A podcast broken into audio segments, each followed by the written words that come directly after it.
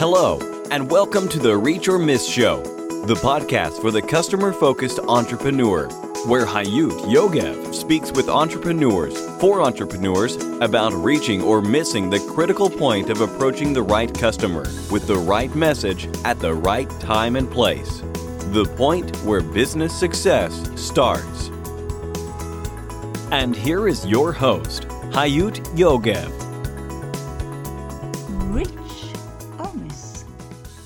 Episode 143.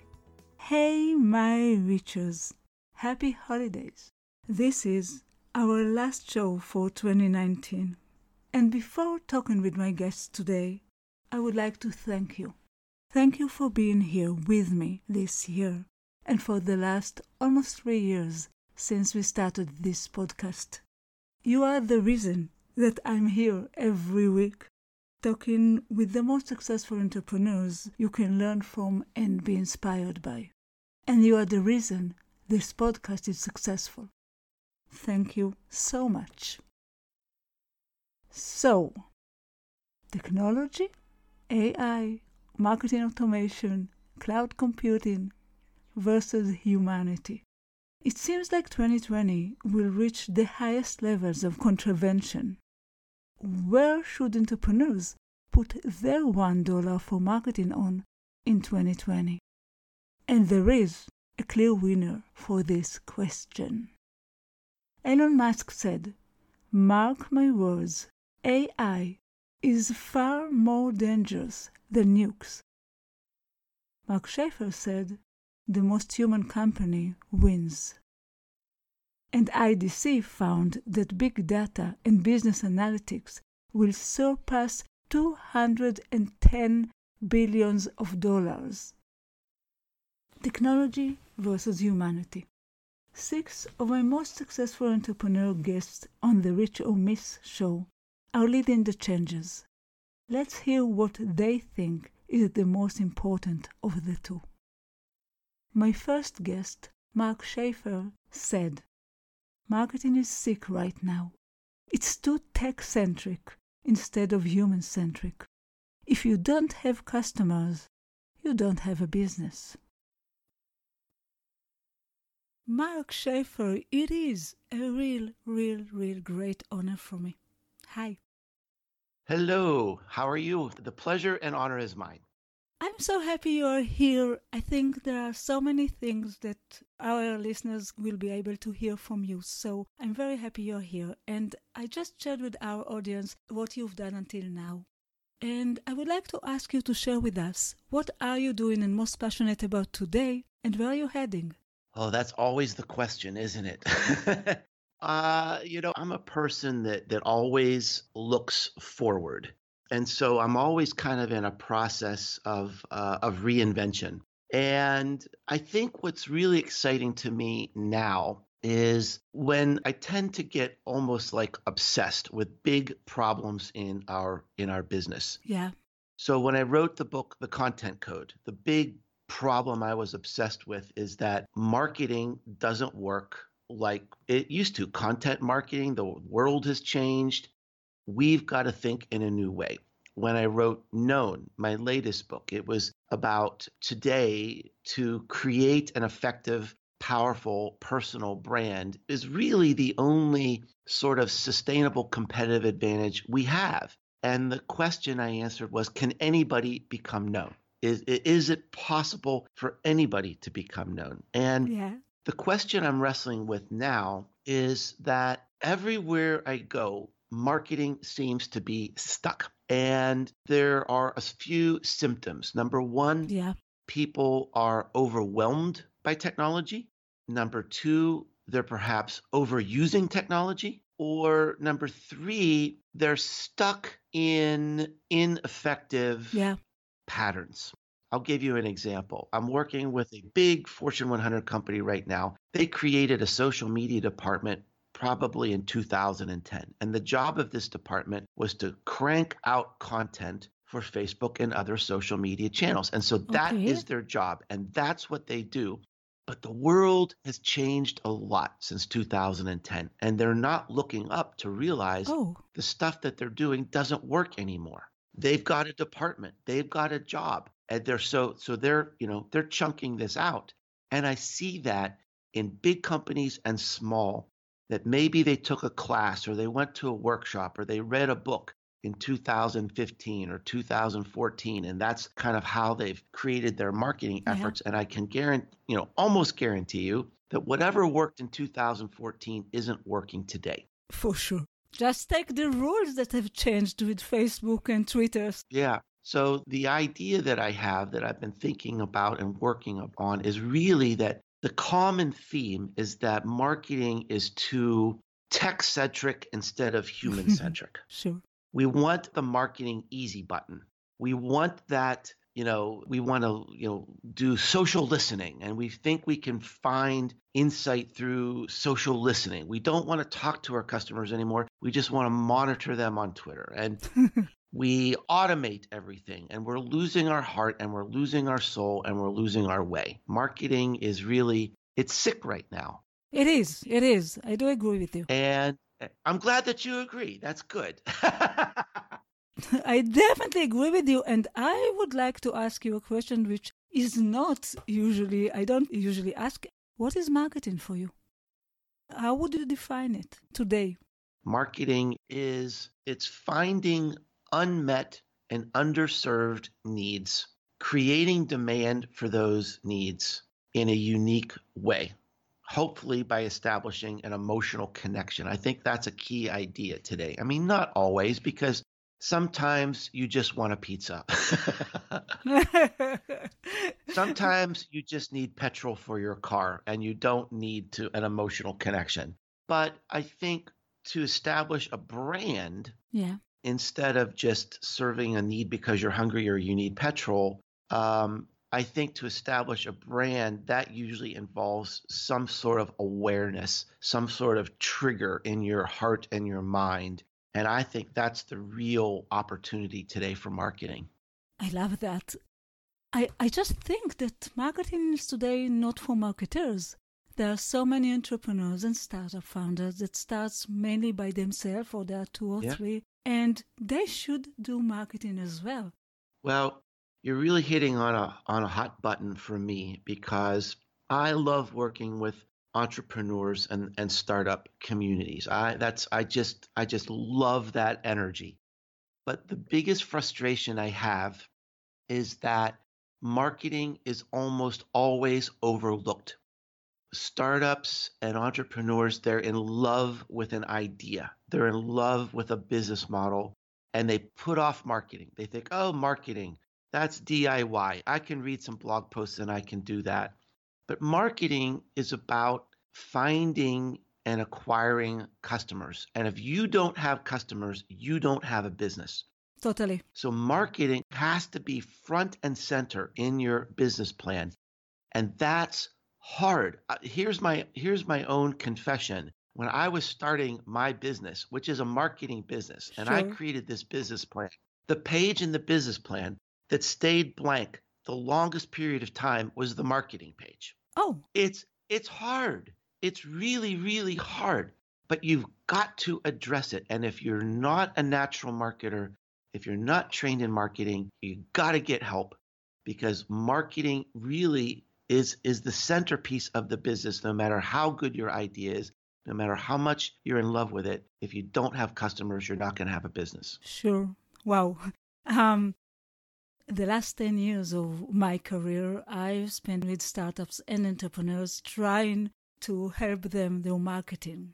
And i worked with more than 120 companies and that's what i'm trying to do. So i thank you so much for this answer. I love that I want to ask you what is your best advice for any entrepreneur or startup founder that listen to us? What is the best advice regarding customer approach or customer focus on anything regarding marketing and sales? Well, I'll give you um, I'll tell you a little story that I think describes my answer. I was uh, contacted by a young guy who was starting with a company. It was a company in the Midwest, and he said, "I'm I'm really struggling creating a social media and content program for my customer." And I, I felt sorry for the guy. He was just out of school and he wanted to do well. And so I said, Well, you know, call me up and I'll see if I can help you. Hmm. So I said, Have you been out to visit your customers? he said, No. And he had been at this company for about six months. Wow. And so, and this tends to be too much of a focus today. People immediately jump to social media. Yeah. It just seems like the thing to do. It just seems like low hanging fruit. That's not marketing. It's not marketing. So I said, You need to get out. Are there salespeople in your office? He said, Yeah. I said, Are they out visiting customers? He said, Yeah. I said, I want you to go to your boss and tell him that for the next two weeks, you are going to be tagging along with these salespeople Hmm. and you're going to be talking to customers. And I want you to see what are your competitors doing. I want you to talk to your customers and saying, what do you love about your business? What do you hate about your business? What keeps you up at night? Hmm. Where can we serve you better? Marketing can be about better delivery, Sure. different types of pricing, collaborative advertising, end of aisle marketing in his case. Yeah. It could be about different sizes. It could be about different packaging. That's marketing. It's about, like I said, it's finding those unmet and underserved needs and doing it faster and more effectively than your competitors. Hmm. One of the greatest marketing successes in my career was finding a unique transportation and delivery solution for my customer that kind of blocked out a competitor. Hmm. It meant millions and millions and millions of dollars for my company. Had nothing to do with social media or blog posts. but with the need. we need to take a more holistic view of what marketing really needs today. We need to get back to the heart of what we're trying to do and not be so obsessed with, with social media. And if you have to say it as an advice, what would you advise? Get out and talk to customers. Love that. It'd be the it'd be the same advice that I gave this young man is that the the truth, the wisdom, the insights are out there. You just have to be humble enough to go out, ask questions and learn and listen. And the truth, your marketing plan will come to you. But you just have to go out and ask the right questions and listen. Wow, I love that. And of course, I agree with that. Jeremiah Gardner, perhaps I'll ask you about the recommended tool. So he said, a cup of coffee with your customers. Go talk Ah, with them. Ah, that is beautiful. Right. I love that. I love that. I'm going to steal that. Okay, you can. it's it's a great answer. I love that. And you can steal it. My next guest is Ramon Ray. Ramon's best advice for entrepreneurial business success is I'm all about relationships building. I ask Ramon what is he most passionate about. Sure, absolutely. Great question. Where I'm heading, you know, listen, I, I love what I do. And in essence, uh, I educate business owners how to start and grow their businesses. I am not a consultant, I am not a coach, but I do my education through the content that we produce through Smart Hustle. So, as you may know, Hayut, we have events, we have online content, we have blog posts and articles, podcasts, and etc. And then on the other hand, Yeah. I also work with uh, leading brands, small brands, large brands, and help represent them, add credibility, authenticity to their messaging. So imagine any of the biggest brands in the world may say, Ramon, can you help us create content? Ramon, can you speak at our events? Ramon, can you host some live video? So that's kind of what I do. I have this community of business owners on one hand, and then I also work with brands and help them better reach their audiences. And I love it every single day. And my secret wish, uh, some of your audience may know that Steve Harvey, he's kind of like the Oprah Winfrey, except he's a guy. Yeah. And so my goal is to have my own TV show, even though TV is quote unquote dying. wow. I still would love my own TV show on CNBC or CNN or Fox or something. And that's my only goal. So I wish that for you, and I wish that for us. I'm sure it will be great. And there is something that you said that um, Mm. I thought is interesting. A lot of people also, when they're helping other companies and brands, while they're speaking, while they're having their speaking obligations, or when they're speaking, they are doing it for mm. themselves. And you said that you use your speaking as part of the package that you are giving mm-hmm. your clients? Correct. Yeah. That's beautiful. How do you do that? I mean, yeah, and what that is is that I mean, you have a few different types of speakers, but of course, some speakers may speak uh, for free, as it were, with a hope to get leads, visibility for some future consulting, and that's what many people kind of know speakers as. But as as a professional speaker, as many people call it in the industry, that means a brand may pay me uh, to say, Ramon, we're having an event called the Dell conference, Skype conference, SAP conference, whatever it is. Can you host it? Can you speak at it? Can you represent us? So it's 80% just having fun, kind of what you see me do online, and 20%, 10% sliding in their brand, making people feel good about the next time they see that brand. So it's not direct advertising, but it's kind of a feel good moment. That's what I do and why brands like to work with me. And Ramon, tell me about a bit about how did it start and how did you choose doing what you do today? Sure. Well, um, since we shared a secret at the beginning and your audience seems very trustworthy, I'll share another secret. oh. I'll share maybe a few secrets, but the short of it is, and then I'll get to my big secret, is that I, I you know, listen, uh, we are who we are. Why did I not become a chef or a painter? I don't know. But for some reason, there is this knack of technology, even as a young age. I was always a tinkerer, computers and things of this nature. So as I became adult, I think that kind of stayed with me. Uh, I quote unquote discovered the internet. Uh, I was yeah. a user of Prodigy. I doubt people know Prodigy. Maybe AOL. you know, in the US, we used to get in the mail these three and a half inch floppy disks all the time. exactly. Yeah.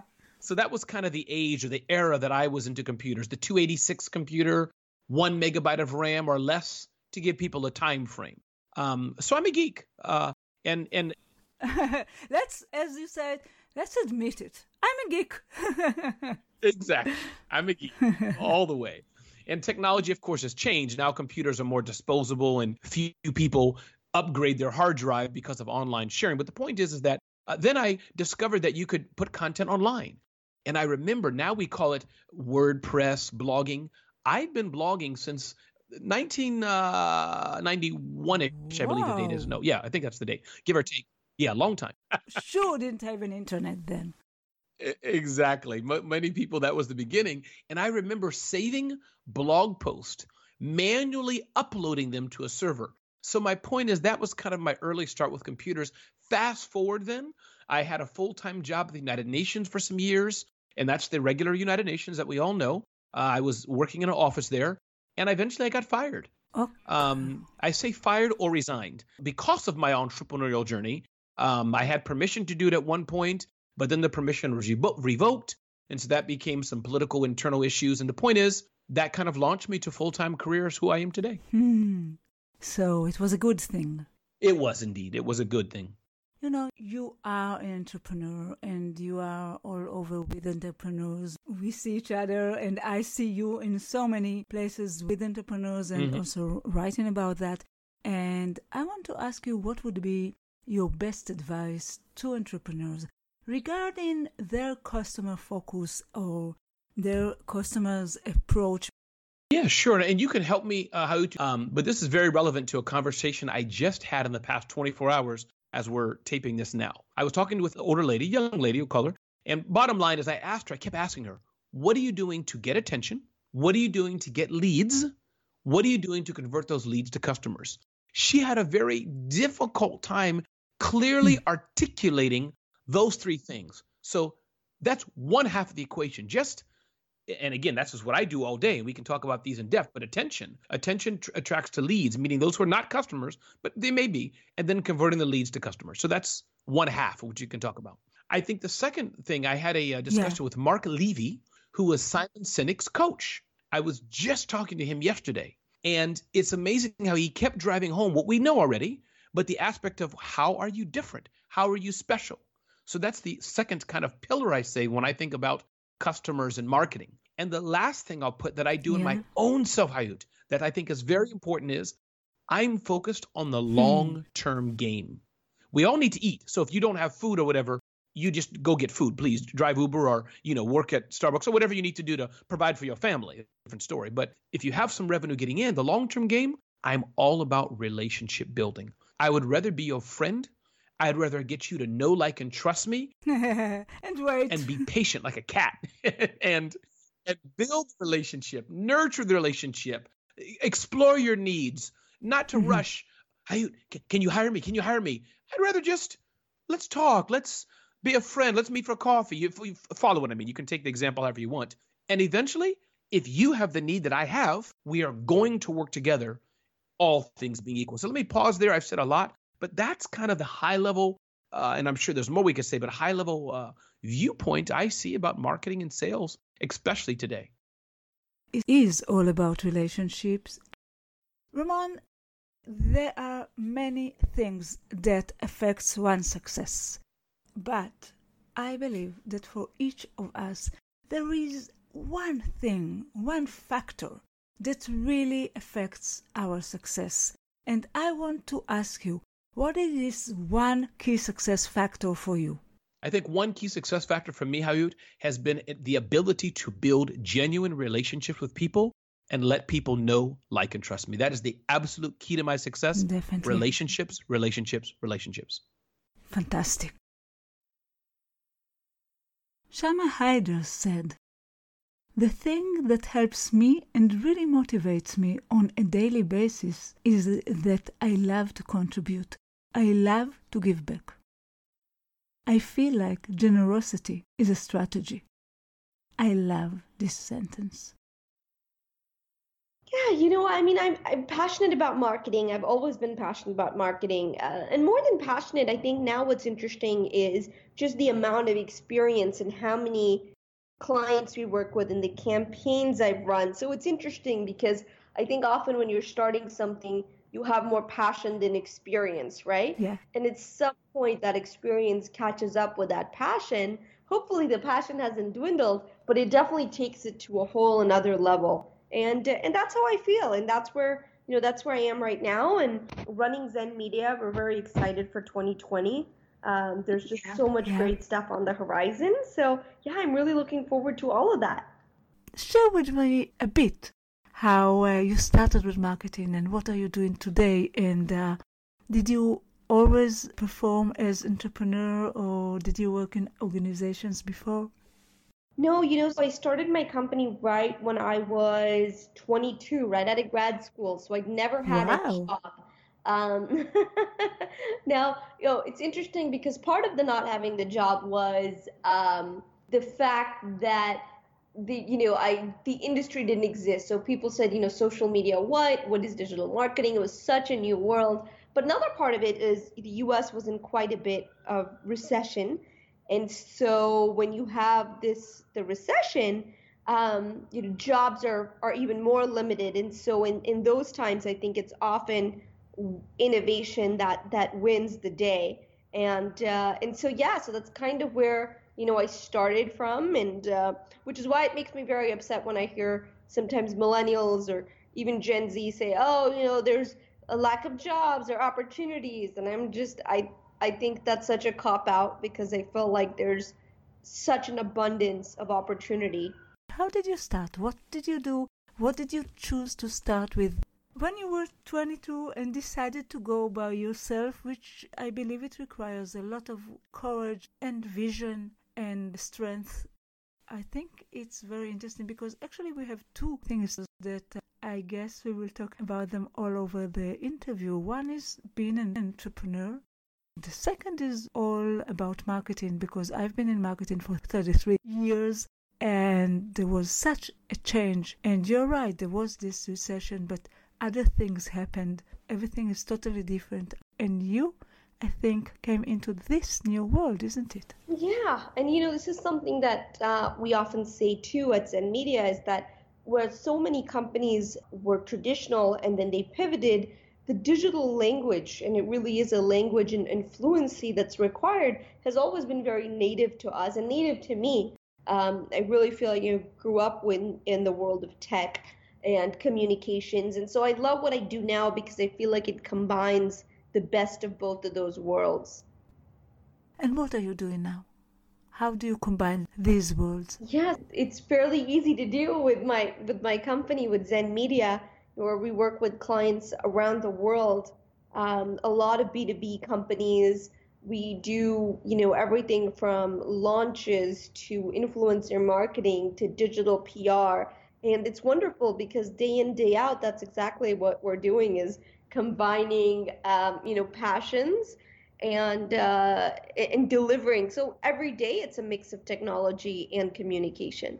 It's a whole world, isn't it? It's a it's such a big yeah. world. say just, but yes.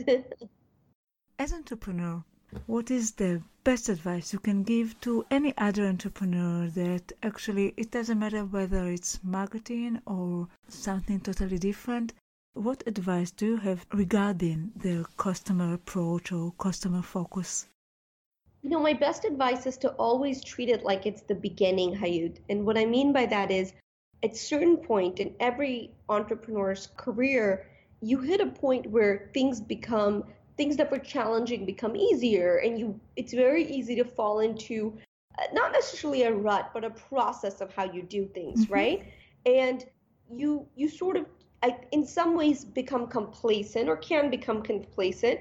But more so i think it's very easy to say oh we're, we've always been doing this you know once you feel like you were an innovator once. Hmm. and i think it's very important to keep innovating to keep having that beginner mindset that's excited when every you know i think everyone remembers when they got their first customer or client. It usually tends to be a moment right where where where you where it's um seared in the back of your mind where you just have you remember exactly how it felt but you know by the time you hit your 50th or 60th customer or client that may have faded where keeping that beginner mindset i think mm. allows you to appreciate and celebrate all of it and to treat every customer like they were the first.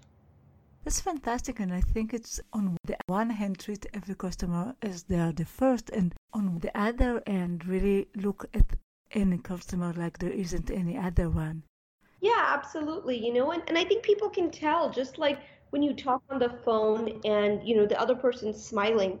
Um, and I'm generally a pretty joyful person, so I smile quite a bit. and I think people can pick up on that. Like, you know, when you when you talk to someone, you can tell whether they're smiling on the other line. Hmm. Um, and it's very much like that. I think customers know where they fall for you in terms of priorities or how important they are or how much you value them. That's right. If I would ask you to give an advice to your customer as a marketer, because first I asked about any entrepreneur out there and uh, entrepreneurs are so different from each other. But if you, as a marketer, should give all your customers today or in the future an advice, one advice regarding marketing or sales, what would it be? Yeah, that's a great point. So I would say, you know, we live in such a different world that rather than trying to hide it's better to be as transparent as possible and out educate your competitors. You know how you when I started I was 22. I didn't have anything in terms of what you're supposed to have when you start a business, which is capital, network, right? Um, and and I didn't have any of those things, and so part of what I feel contributed to our success was I out educated our competitors. I shared everything. And to this day, if you go to zenmedia.com, if you go to the blog, if you go to shamahyder.com, you'll see I share everything. If I'm doing something, I talk about it. I show people how to do it. It's it's not a trade secret, you know. It's not like oh, this is the hmm. secret sauce. A lot of it does come down to consistency um, and executing. And for B2B companies, especially, it's very important to be able to out educate the the marketplace. Hmm. And it's part of being a, a leader, isn't it? Yeah. Educating others. It absolutely is. Yeah. I don't know if you had a chance with the little guy that came over to read uh, Mark Schaefer's Marketing Rebellion book, which is excellent. And he is talking about the most human company wins and the need to, to touch and to be human yeah, it absolutely is. And it's important to speak the language of your client. You know, so it's funny because I, for the longest time, said it's all H to H. It's human to human. Even the businesses that buying is not hmm. a robotic entity. That's a actual business. You know, uh, it's a person that yeah. is essentially buying. Um, that you're selling to. But at the end of the day, you also have to realize that people always want to feel like they're unique or different. So even though you might say, listen, how you market a book is the same as how you market a chair, is the same as how you market software. At the end of the day, people want to say, yes, but mine is a little different, right?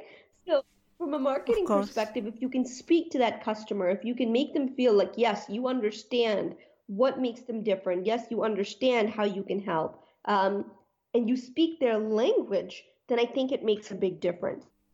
It is. I want to ask you you know, there are many factors that affect success for each of us, but I do believe that for each of us, there is one thing that really helps us to win and to succeed. And I want to ask you, what is your one key success factor? Wow, that's a good one. Um, one key success factor. You know, I would say the biggest factor for me that's always helped and that's motivated me. The thing that motivates me on a day in, day out basis, I love to contribute, I love to give back, you know, uh, without sacrificing humility to answer your sure. An innate sense of generosity. And I say that from a place where I operate from a place of abundance. Like I feel like there's so much abundance for everybody in the world out there. Um, hmm. And so for me, that's that's a big driver. You know, the way I do business, the way I am with my family, the way I feel like has contributed to our success. I think that underlying, just me even telling you about, you know, out educate your competitors, share, give. I feel like generosity is a strategy you know, it's hard if you don't have it already, but I certainly feel like in my case, that's been a key factor in being able to grow the company and being able to do what we do. And it just, which is just to be able to give without expectation and being able to help people. It's beautiful. It's beautiful because actually all today's uh, business out there is about giving and about sharing and about being open. But if it's not really from the heart, if it's not part of your generosity, I think it, it, it becomes much tougher. It's much, uh, it's very hard to give or to share if you're not uh, feeling like that. So I think it's a wonderful key success factor. Also in life, not only in, in the business life. As you said. Yeah, hard to give what you don't mm. have. And we have so much. Now, Let's hear the technology entrepreneurs. Melissa Smith said, Always learn, have a mentor, be open to feedback, and be brave enough to take a risk, innovate, and invest in technology to become better at what you are doing. Melissa Smith made a shift from being an, from being an agency owner to be a startup owner. Melissa Smith, what a pleasure to have you here. Hi. Hi, thank you so much for having me. Oh, I'm so happy to have you here. And I just shared what you've done with my listeners, and I would like to ask you to share with us what are you doing and most passionate about today, and where are you heading? Awesome. Well, that's a great question. I'm one of those people that is very, very passionate about a lot of things. right now, and, and how I've spent most of my day today is with one of my little startups called Robotic Marketer. Um, about four years ago, um, I decided to invent this robot to help clients optimize their marketing departments. And um, today, I found out that a company is buying 10,000 marketing strategies from us over wow. the next 12 months. So, as you can imagine, I'm super excited. Sure. Um, but also a little exhausted at the thought because uh, as you But you must tell me what is this robotic marketing?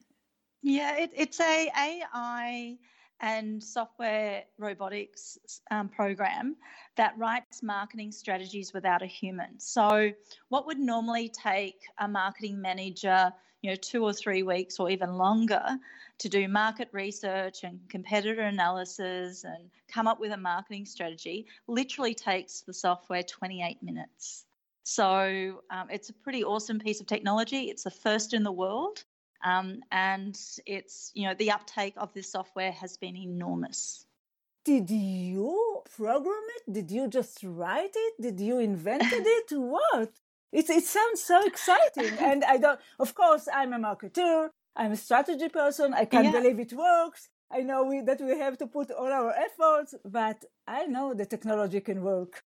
Yeah, definitely. I um, had this amazing experience of running uh, my company Marketing Eye for the past 15 years. Yeah. And what's been most interesting about that journey is the fact that so many marketers come and work for us and they have so much enthusiasm and so much excitement about marketing. But when they go down to the nuts and bolts of marketing, they get a bit, you know, frazzled to say the least. Um, marketing strategies are not that easy to write. And right. what happens typically, I'm sure in your experience over the years, marketers tend to be strong in two or three different areas of marketing, but it's very hard for them to be strong across the entire marketing mix. Right. And what we found was, you know, marketers were leaving us within the first three months of working for us because they just couldn't write a marketing strategy. And it's so much part of the role here at Marketing Eye. Okay. That it became a huge problem. We had a huge staff turnover and we couldn't guarantee that the same quality marketing strategies were going out to every client. Oh. So I thought this is a real problem. This is something I absolutely need to solve. And so I literally sat down for two weeks and wrote how a marketing um, auto, an automated marketing robot would actually work um, and how it would develop marketing strategies without a human. And I passed that on to a development team and we developed the technology.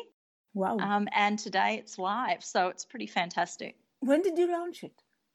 The new uh, software? Um, it's not officially launched because we have been beta testing it, believe it or not, for the last 12 months. Okay. And in that time, we've really gained um, a lot of attraction from really large corporations who have said, you know, we want to try that technology. We want to be early adopters. We mm. want to be part of that journey.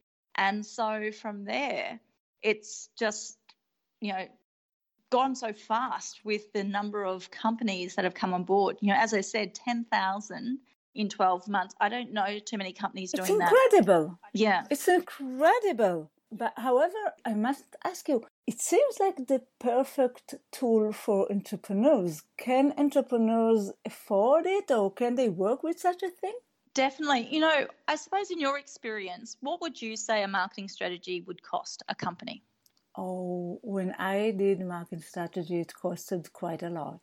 A few thousand dollars, or even a few ten thousand dollars. it definitely does. It, it, you know, normally a marketing strategy, well, a quality one, would be over $10,000. Yeah. And so what we look to do is the fact that we're using technology and we can obviously do them a lot faster and more efficiently than if a human was doing it. Um, we're selling them for $1,950. Now, it's a 40 page plus comprehensive marketing strategy that is aligned to your business goals. It has every area of marketing that your company would need to do to achieve those goals. So it's a very high quality blueprint for the marketing activations you need to do over a 12 month period. And it's affordable to everyone. So, you know, when we open it up to the broader market, it the uptake will be very high, I would imagine. Wow. Do entrepreneurs can use it? Do they have enough experience and knowledge to put what the software needs in order to prepare a good marketing strategy? So, what we have is a workshop line, which has a marketing manager at the other end, um, and in which our robot is actually learning from that marketing manager at the same time. So, really, over the next couple of years, there'll always be a human involved in the data input. Yeah. Um, so, because it is very much garbage in, garbage out. Hmm. If you don't put effort into what you put into the technology, you can't expect the technology to you know produce something of a high quality is that allowing you today with this person that will be involved to work with to need less people to do the marketing strategy and to focus only on those who really know how to do that and they are working with the software. I'm asking whether you are working with that as well in your organization. Do I use robotic marketer and technology in general? Yes. For your own agency? So, what the strategy actually allows us to do is um, go to market faster for clients. Now, to write a marketing strategy usually takes you know weeks or months to achieve. Yeah. Um, with the technology, it's 28 minutes. So wow. what happens is with our agency, our we do a marketing workshop, and in 28 minutes after the workshop, the output is a marketing strategy. And literally, we can you know, set up the next day and start implementing that strategy, which is really quite powerful for companies, particularly as you know, most companies come and knock on your door and ask for marketing when it's too late or you know when they needed it yesterday. So definitely. Well, of course of course. Yeah. i do that myself when i'm the client sure. yeah, so from that perspective you know it actually helps us be a better agency. It helps us retain our staff. It helps us give a better quality product to our client that's consistent. And it helps our clients connect more with their customers in a more meaningful way so, who are your customers today? Is it still only big organizations, or are you uh, actually approaching everyone? So, our clients today are small to medium sized businesses, but okay. I would just find that with um, a 2 million revenue to 200 million revenue. Makes sense. Um, and they largely they don't have marketing departments, so they're looking to outsource their marketing department. They're not looking to increase the headcount internally. Okay. Uh, they know that just a marketing manager is not going to be enough for their company. Um, they need someone who's good at PR. They need someone who's good at content. They need someone who's good at graphic design and web and digital. And with our model as an outsourced marketing department, they're actually able to achieve that. Um, so our company's actually grown a lot faster and, and in a lot smarter way, actually, um, than it could have ever done before because we have technology that actually powers that. So actually, you became from a marketing agency CEO or manager and business owner to an entrepreneur, isn't it? Inventing a new technology. Yeah, so my journey is quite interesting. I was in a global position for a technology company at 25 years of age. Okay. And I got tapped on the shoulder by a big corporation who said, You're 25 years of age, Melissa. You're good enough to be in this position. How about you start your own company? Oh. And I'll give you your first account. And hmm. so I started an agency called Insomnia, which still exists today. Um, but it's a typical ad agency. And, you know, five years later, I was nearing a big milestone, being my 30th birthday. Hmm. And I thought to myself, you know, I'm 30 soon. Um, I'm going to need to be getting married and having children. sure. Um, what am I going to do about that? And basically, I came up with the concept of Marketing Eye so that I could build a company that didn't rely on me personally being the brand. So smart. Yeah. And you'll notice with a lot of agencies, the smaller boutique style agencies, the owner really is important to the business. And if they got hit by a right. bus, the business would actually close. Oh. So, yeah, oops. um, but big thing about um, Marketing Eye is if something happened to me or if I stopped working in the business, it would not affect the business at all. And I was able to wow. build that because I looked at the business a lot differently. I created a situation where people were engaged with the brand, so rather than individuals within the company. Yeah. And, you know, it's allowed us a global brand in outsourced marketing departments. So that's been really important to us in our journey. And from that learnings of, you know, 15 years of writing marketing strategies, um, we were able to create machine learning for the technology. So a problem which existed in Marketing Eye became our solution for Marketing Eye, but also it became our most successful company. Sure.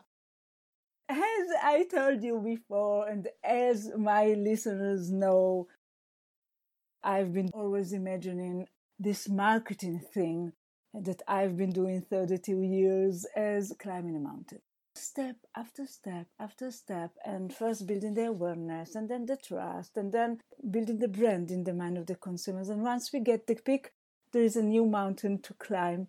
And suddenly I was affected with Mark Schaefer's book, but known, but suddenly I decided to ask my guests, and that's what I'm asking you, whether you ever climbed a mountain or wish to climb a mountain, or do you have any relationships with mountains at all?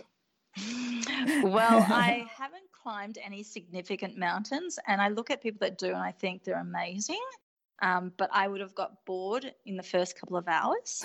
um, I certainly do a go up mountains to ski, so it's always on a lift, so that doesn't really count either. but I suppose I have a business mountain that I'm looking to conquer. Um, you know, I never thought it was possible, and it was never my dream. And when it became closer to a reality, it made me think differently, and and that is um, quite an interesting goal, um, and it's to have a, a business with a one billion dollar market cap. And oh, you know, it's really something that I'd never thought about before because it wasn't in my realm. But with this technology company, all of a sudden things have changed. Um, just to put it in perspective, you know, climbing that mountain for us to get a billion dollar market cap is literally only 100 strategies a day. Wow. So to be wow, it's such a brave but also a very um, very exciting mountain because it means that you really believe you can get there and wow it sounds terrific yeah you've just got to be able to break when you're climbing a mountain you've got to break it down into small bits. And being able to break it down to 100 strategies a day if we could do that every single day wow. that's all we need um, really helps us get to that top. And really it's not about the money figure it's just about you know what is a goal that you could potentially have and we came up with it together as a team um, and we're really focused on it um, in a good way um, it, you know, if we don't reach it then it's not going to be the end of the world but it's certainly something to look forward to wow i love that my next guest is kevin l jackson the cloud computing expert and he said it's all about information and about knowledge. You have to know people to communicate with them. Cloud computing is a platform for collecting information and delivering information. Kevin L. Jackson, what a pleasure to have you here. Hi. Well, thank you very much, Hayut. It is a pleasure. I'm so happy you're here, and you have so many interesting things that I want to ask you about. I just shared with my audience what you've done until now, and I would like to ask you to share with us what are you doing and most passionate about today, and where are you heading? Well, great. Well, thanks again for having me on your show. So I started GovCloud Network up 2013 because after retiring from the U.S. Navy, I worked as a corporate executive for, for many, many years. And during that time, I grew my expertise in applying advanced technology to seemingly intractable business challenges. Yeah. That often led to the development of novel internet based information brokerage businesses models that would interact with mobile devices because I was doing a lot of work with the military and with the government and the intelligence community. And, you know, they have you know, they were like the only people that had these large global networks hmm. and had the money and the urgency to actually build and deploy the solutions that I was thinking of. But eventually, wow. but eventually all that turned into cloud computing and, and my ideas became commercially viable. Hmm. So after I was repeatedly urged to start my own business, I started GovCloud Network in 2013 as sort of like being an industry partner uh, capable of providing integrated social media and cloud computing and cybersecurity consultancy.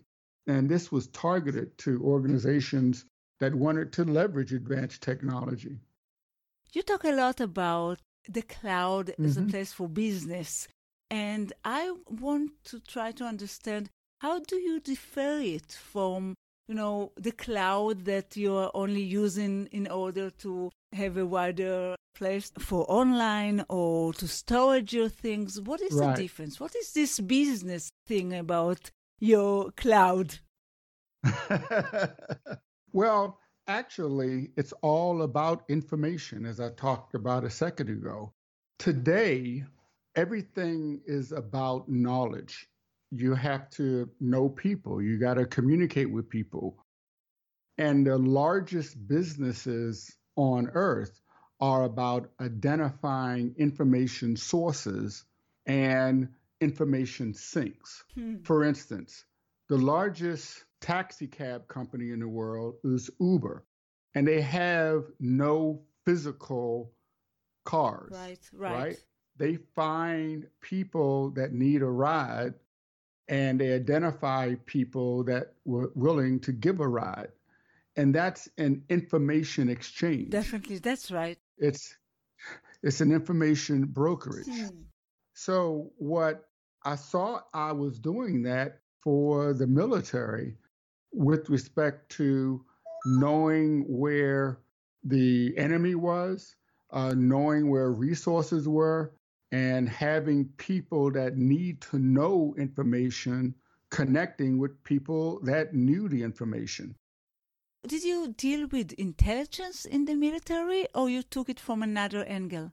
No, I was in intelligence. I actually sure. I was a uh, a carrier pilot in the Navy and I flew E2Cs or Hawkeyes. And oh. in doing that, uh, my job was managing the battle space and it was managing information. that's that's hmm. what I did. So when you look at business, it's information about what your customers and clients need and where they could get that information. And cloud computing is a platform for collecting information and delivering information. So all of the new business models are really information models. Mm. And we are moving from a physical business world to a virtual business world. Yeah, it's not only the business world. Today we are living in both the physical and the virtual, not only with the business world. We are there all over. Yeah, well, absolutely. And things like social media, that's that's information exchange and it's the platform that social media rides on, Facebook, Twitter, LinkedIn, is a cloud computing platform. Hmm. If you think about banks, the largest bank in the world is a virtual bank. Uh, PayPal sure. that's built on top of a cloud. Uh, so uh, we think about uh, blockchain, uh, Bitcoin. Yeah. Bitcoin is built on top of a cloud, and it's all about managing information and managing data. I think it's such an interesting point of view because, first of all, you're talking about PayPal and Facebook and and Google, and uh-huh. it's uh-huh. right, they are cloud, but nobody called it cloud back then. It was like this right. is the internet, but uh, yeah. It's very interesting the way you see that, and you're talking about the information. I mean, if you would ask me about Facebook before I talked with you, I wouldn't talk about only the information. I, I would talk about the need to share and the ability to share, perhaps, and uh, but you are right. It's all about sharing information. exactly. And your ability, I mean, your podcast, for instance. Yeah. It gives you the ability to reach out to millions, but you can do it in a parallel fashion and you don't even need to be there. That's right. You record the podcast once, you are creating information. Then you distribute that information to millions, leveraging the power of the internet. always, and that power is cloud computing. I hmm. always hmm. say it's leveraging the global and parallel nature of cloud. That's what makes you successful as an entrepreneur. Hmm. First of all, thank you. And yes, that's exactly what we are doing. I would call it content, but it is information. yes, it is. Um, and you are an entrepreneur yourself because actually, I really think you are inventing, you didn't invent the cloud, but you're inventing the way you offer us to look at it, which I think is very interesting. Yeah, well, one of the things is that many organizations large and small, and even entrepreneurs don't really know how to leverage information in their position as an information broker. They're large companies, they have a lot of content, as you said, but they didn't see how to leverage social media, for instance, to establish and maintain a dialogue with their customers. Hmm. So they didn't think about using social media as a conduit for their own information. You mentioned large and small organizations. Who are your customers? Who are you working with? So uh, today we're proud to partner with many global leaders like AT&T and Dell, Ericsson, Bosch, out of Germany, Citrix, and IBM. Wow. But the common driver for all of them is how to become or maintain their industry leadership. It's been really lucky for us that advanced solutions that they need, like blockchain, artificial intelligence, machine learning, and the fifth generation telecommunications sure. called 5G, they all have cloud computing and cybersecurity as foundational elements. And we're just lucky that that's our expertise. You're not just lucky. You probably were you were very clever to adapt this expertise. And my last but not least guest for 2019 is Reza Goodin. Reza said in less than a year, I became number two in the market. It happened because I was partnering with a platform for marketing automation. Reza Goodin, what a pleasure to have you here and to talk with you again. Hi. Hi, Hayut. Lovely to be here as well. Thank you for asking me to join you today on your podcast. Of course, it's a great pleasure Actually, we met at the Women International Day, isn't it? Yes. You organized some very impressive event, mm-hmm. but you also have a unique story because you were working from more than one continent, isn't it? Yes, yes, exactly. So, yeah, I'm originally from Trinidad and Tobago. Yeah. Which is in the Caribbean, but I moved to Israel 12 years ago. So, of course, love brought me here. So, you know, we women, we follow mm. men all across the world. So, I'm here 12 years now. And uh, yes, I've worked both in the Caribbean, I've worked with the US as well, and I've worked in London and now in Israel. That's fantastic. And I just shared with our audience what you've done until now. I would like to ask you what are you doing and most passionate about today and where are you heading? Yes, for sure. So originally I started off my career in statistics because this is what I studied at university.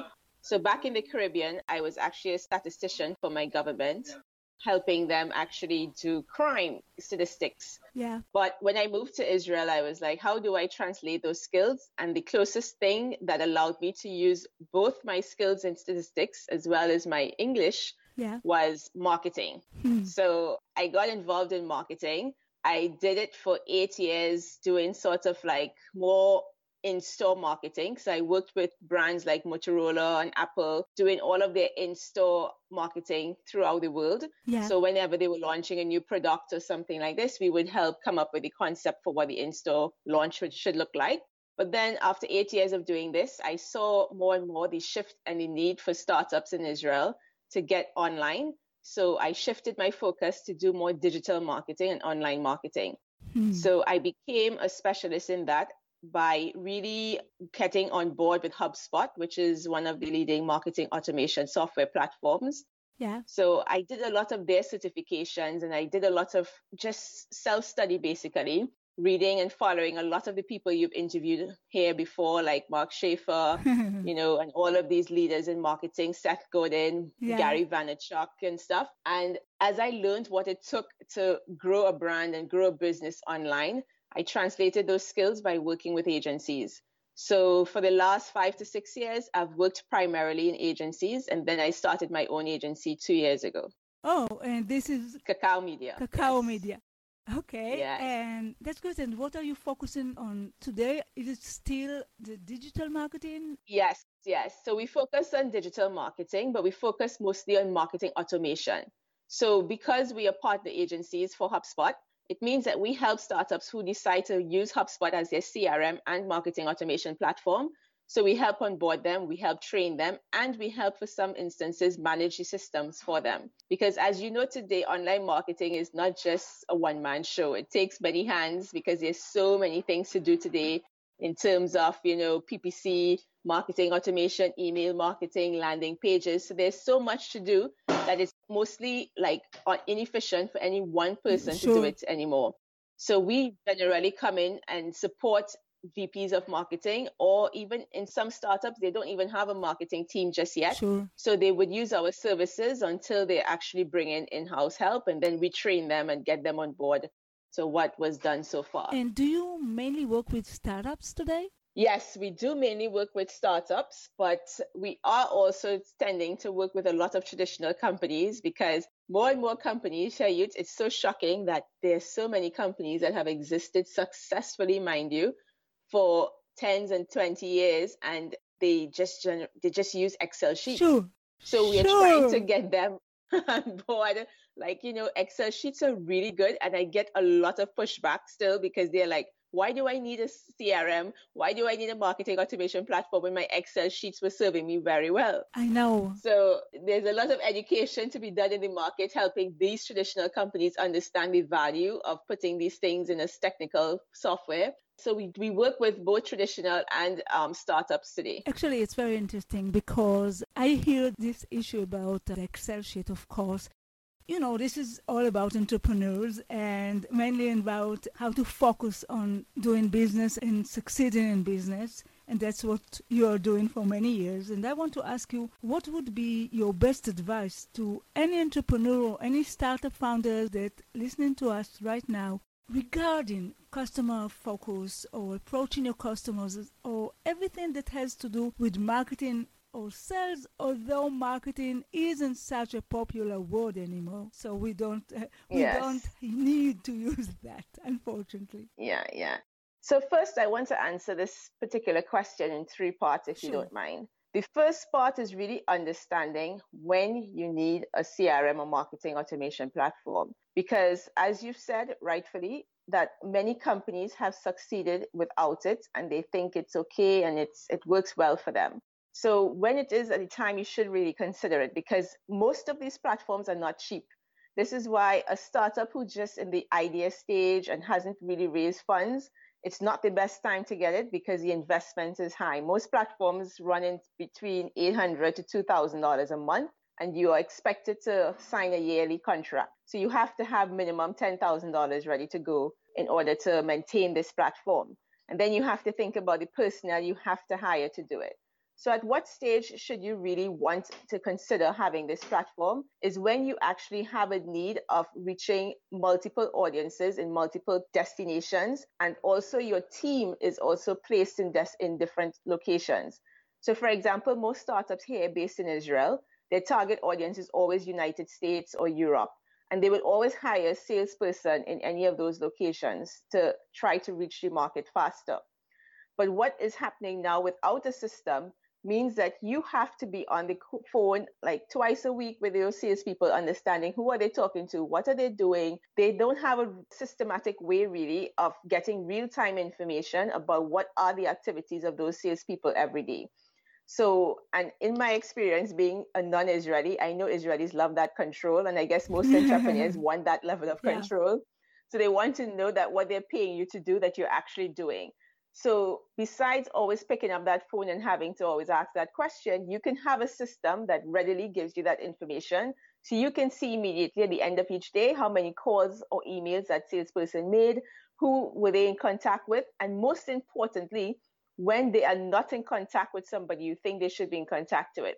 Because sometimes you spend money going to events or you get leads and you pass it on to the salesperson and you're not sure if they really spoke to them or not. So this system allows you, first of all, to track all of these things. But you must have some level of traction first before, as I said, before wanting to invest okay. in it. On the other yeah. side, once you've already decided to, okay, let's go, I'm in a stage where I want it. Now there are two other considerations you must think of.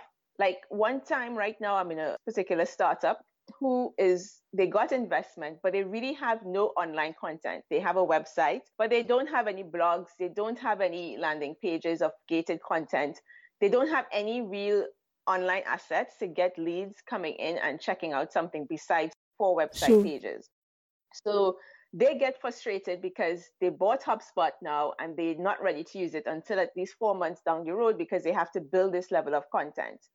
So again, I say to them, you probably won't ready right now to buy HubSpot, but you do need this time to set things up so you understand what you want to collect from those leads. So if you don't have a definite content plan where you know you're going to have content assets in a specific time period, then don't buy HubSpot or any marketing automation platform just yet because you need time to build those assets. You need to understand what you want and what, to, what is your exact timeline to really get those assets in place. So, technology versus humanity. Who wins? Where should you, entrepreneurs, put your $1 for marketing your business in 2020? Remember, I promised you there is a clear winner? There is. I found this battle fascinating and a must for successful entrepreneurs. You should consider both. But yet, there is a clear winner, not by my judgment, but by the judgment of our technology experts. When I asked Reza Goodin what her key success factor, her answer was I think it's my ability to be charismatic and personable. I get along very well with everybody. I don't judge people. I give everything and everyone a chance. This is probably my biggest strength and my superpower. And Melissa Smith's best advice to entrepreneurs is to make sure you put the customer first. The most important piece of advice for any entrepreneur, Melissa told me, is to understand the purpose of the customer's business and what the market really needs. And Kevin L. Jackson, the cloud computing expert, key success factor was the answer might surprise you.